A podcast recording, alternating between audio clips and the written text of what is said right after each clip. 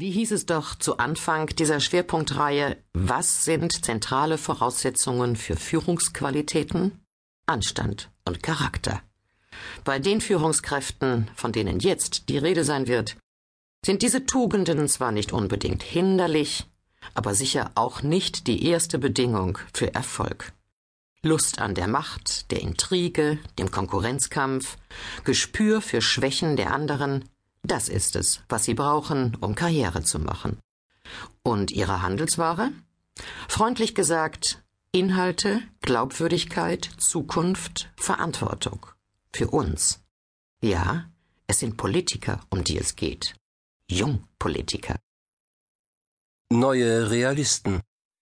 Wo werden eigentlich die Spitzenpolitiker von übermorgen trainiert, gehärtet, getestet, weiterentwickelt, aussortiert, entdeckt und in Serie produziert? Ein Besuch bei vier Führungskräften aus den Jugendorganisationen von CDU, SPD, FDP und den Grünen. Wir müssen Fortschritte erzielen, die Müllbranche verändert sich, du und ich, wir sind die junge Generation, wir haben gemeinsame Interessen. Eine ehrgeizige junge Führungskraft zu einer anderen ehrgeizigen jungen Führungskraft in der Mafia-Serie Die Sopranos. Eine der beiden Führungskräfte überlebt diese Koalitionsverhandlungen nicht. Ein Text von Peter Laudenbach. Stellen Sie sich eine Organisation vor, deren Mitglieder offen miteinander konkurrieren. Einzelne Abteilungen schließen sich zusammen, um den Aktionsradius anderer Abteilungen zu beschneiden. Stellen Sie sich eine Organisation vor, in der die wirkungsvollste Aufstiegstechnik darin besteht, die Fehler der unzähligen Konkurrenten in eigene Vorteile zu verwandeln. Offiziell sind diese Konkurrenten Kollegen, Freunde und Genossen.